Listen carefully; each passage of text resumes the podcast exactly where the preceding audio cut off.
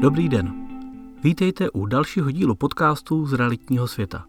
Všechny díly podcastu a články černé na bílém najdete také na www.adol.cz. Téma dnešního článku je Finanční krize za dveřmi a přinese zajímavé investiční příležitosti. Pokud již finanční krize neprobíhá, tak jsme podle všeho bez pochyby na jím počátku. Ať už se díváme na rostoucí ceny energií, velice volatilní a razantně padající akciové trhy a kryptoměny nebo na rostoucí inflaci, která se již uvádí ve dvojciferných číslech, to vše v nás určitě vyvolává obavy o to, co nás v následujících měsících a letech čeká. Probíhající válka na Ukrajině, té covidové a energetické krizi, už jen nasadila korunu. Pominuli ovšem tu stinnou stránku krize, přináší toto období také obrovské příležitosti na poli investic. Jste na tuto dobu připraveni a jaké budou ty zajímavé příležitosti? V březnu 2019 jsem napsal článek Je lepší investovat do nemovitostí teď nebo v době krize? A v něm jsem vznesl takovou otázku. Kdo bude hrdina, až krize přijde?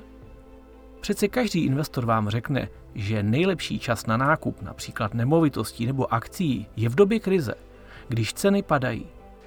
A moje otázka směřovala k tomu, kdo bude mít ty koule na to nakupovat akcie firmy, jejíž hodnota klesne během pár dní o 10, 20 nebo 30% Kdo si koupí byt za 5,6 milionu, když se před krizí nabízel za 6,2? Je to již dno? Nebude trh padat dále? Nemám ještě počkat? Teď se teprve ukáže, jak se k tomu tito investoři postaví.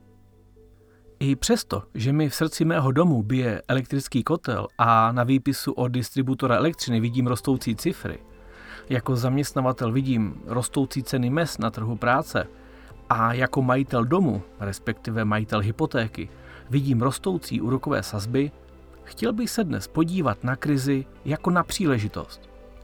Krize se určitě nepřímě dotkne mnoha lidí, ale vzhledem k zaměření tohoto blogu, který je o investování a zejména o investování do nemovitostí, pojďme se podívat na to, kde vidím investiční příležitosti já osobně. Příčiny a projevy krize.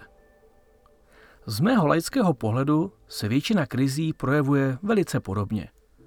Asi se vždy trochu liší důvody vzniku takových krizí, ale projevy na trhu jsou velice podobné. Bohužel ani renomovaní ekonomové se často nedokáží shodnout na tom, jak z takové krize výjít co nejrychleji a s co nejmenšími ekonomickými ztrátami. Nejsem makroekonom, tak mi odpustte můj zjednodušený pohled na věc. Nicméně, v roce 2008 postihla svět finanční krize, kterou vyvolaly primárně problémy finančního sektoru v Americe. Nyní je to tak, jak chápu z médií já, taková kombinace neprůchodných výrobně dodavatelských řetězců z Číny, které způsobil COVID, zdražujících se cen energií za poslední rok a války na Ukrajině.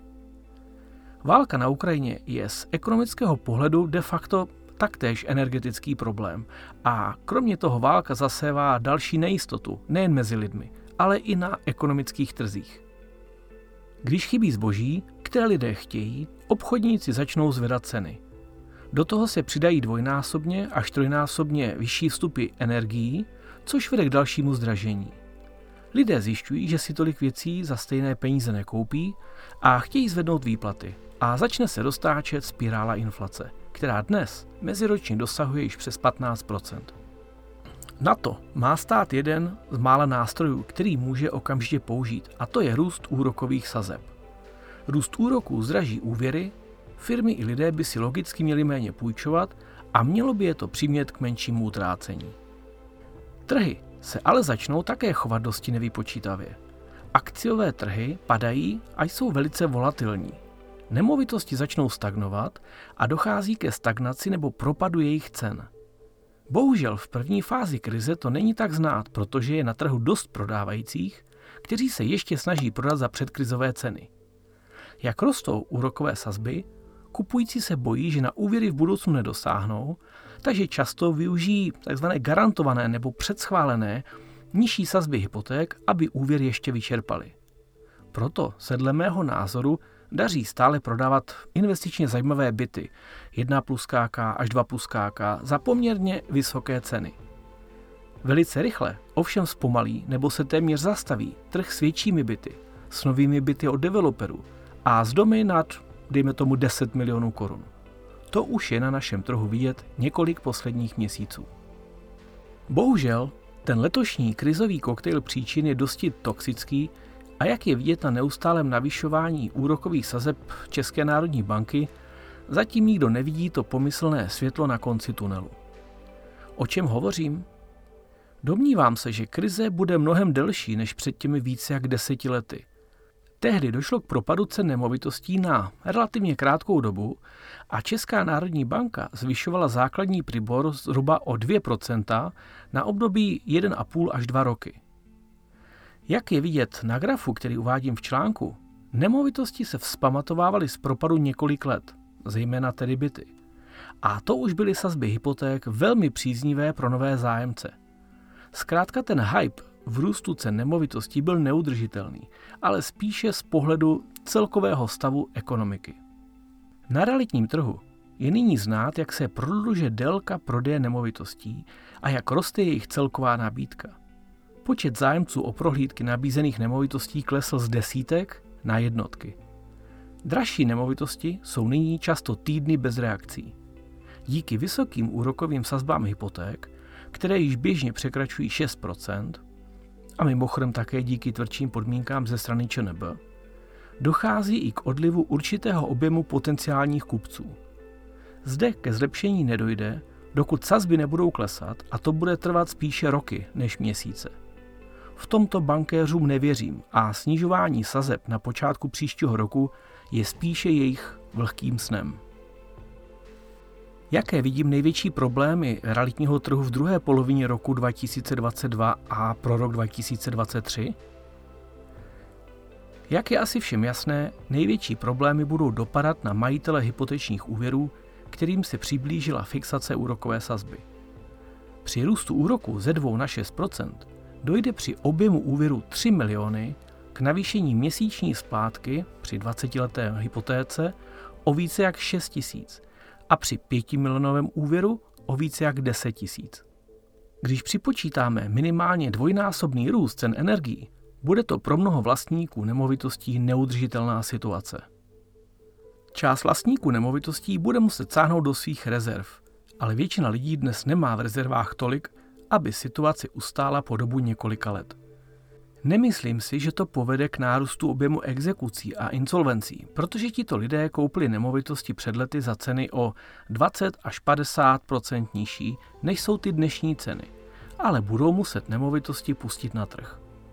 Otázkou pak zůstává, za jakou cenu a jak rychle budou schopni prodej a splacení drahých úvěrů realizovat a kolik bude na trhu čekat zájemců, když pro ně budou hypotéky hůře dostupné.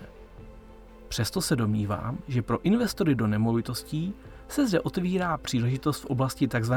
zbytných nemovitostí. V České republice je podle mě velké množství nemovitostí, které jsou často nevyužívané a jsou drženy právě kvůli růstu jejich hodnoty v čase. Může jít o pozemky, zemědělskou půdu, chaty, garáže nebo i investiční byty, kterých mají někteří lidé více. Přeci kdo v posledních letech nekoupil byt na pronájem, jako by nebyl investor.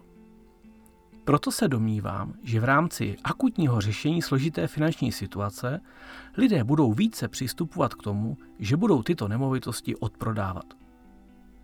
Bude tedy lepší s nemovitostmi obchodovat nebo do nich investovat? Při dnešních úrokových sazbách a velice nízkém růstu nájmu bude v dalších letech tradiční investování do nájemních bytů pravděpodobně obnášet negativní cashflow.